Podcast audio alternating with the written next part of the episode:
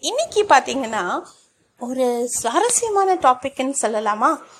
Aggressive and attitude அப்படின்னு சொல்கிறாங்களே அதை பற்றி பேசலாம் அப்படிங்கிறதுக்காக தான் இந்த டாபிக் எடுத்தேன்.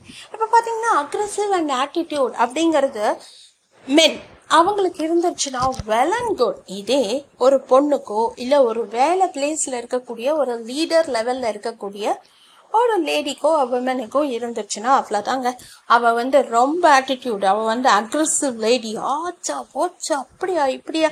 என்னங்க பிரச்சனை?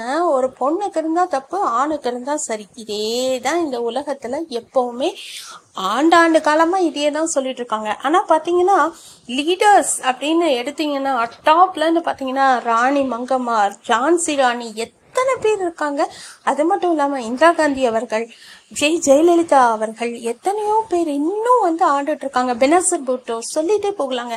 நிறைய பெண்கள் ஸ்டாண்டர்ட் செட் பண்ணியிருக்காங்க. அது என்னங்க? பெண்கள் வந்து ஏதாவது ஒன்று பண்ணிட்டா உடனே அவங்களுக்கு வந்து ஏற்றுக்கிறதுக்கு மனசு இல்லை. இந்த விகிதாச்சாரம்னு சொல்கிறாங்க இல்லையா?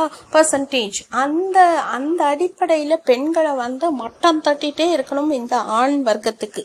அப்படிங்கிறது தான் என்னோட புரிதலாக இருக்குது உங்களோட புரிதல் என்னவா இருக்குது இந்த மாதிரி ஒரு லேடிஸ் நீங்கள் ஏதாவது ஃபேஸ் பண்ணியிருக்கீங்களா அந்த மாதிரி ஏதாவது இருந்தால் முடிஞ்சால் என் கூட ஷேர் பண்ணுங்கள் தேங்க்யூ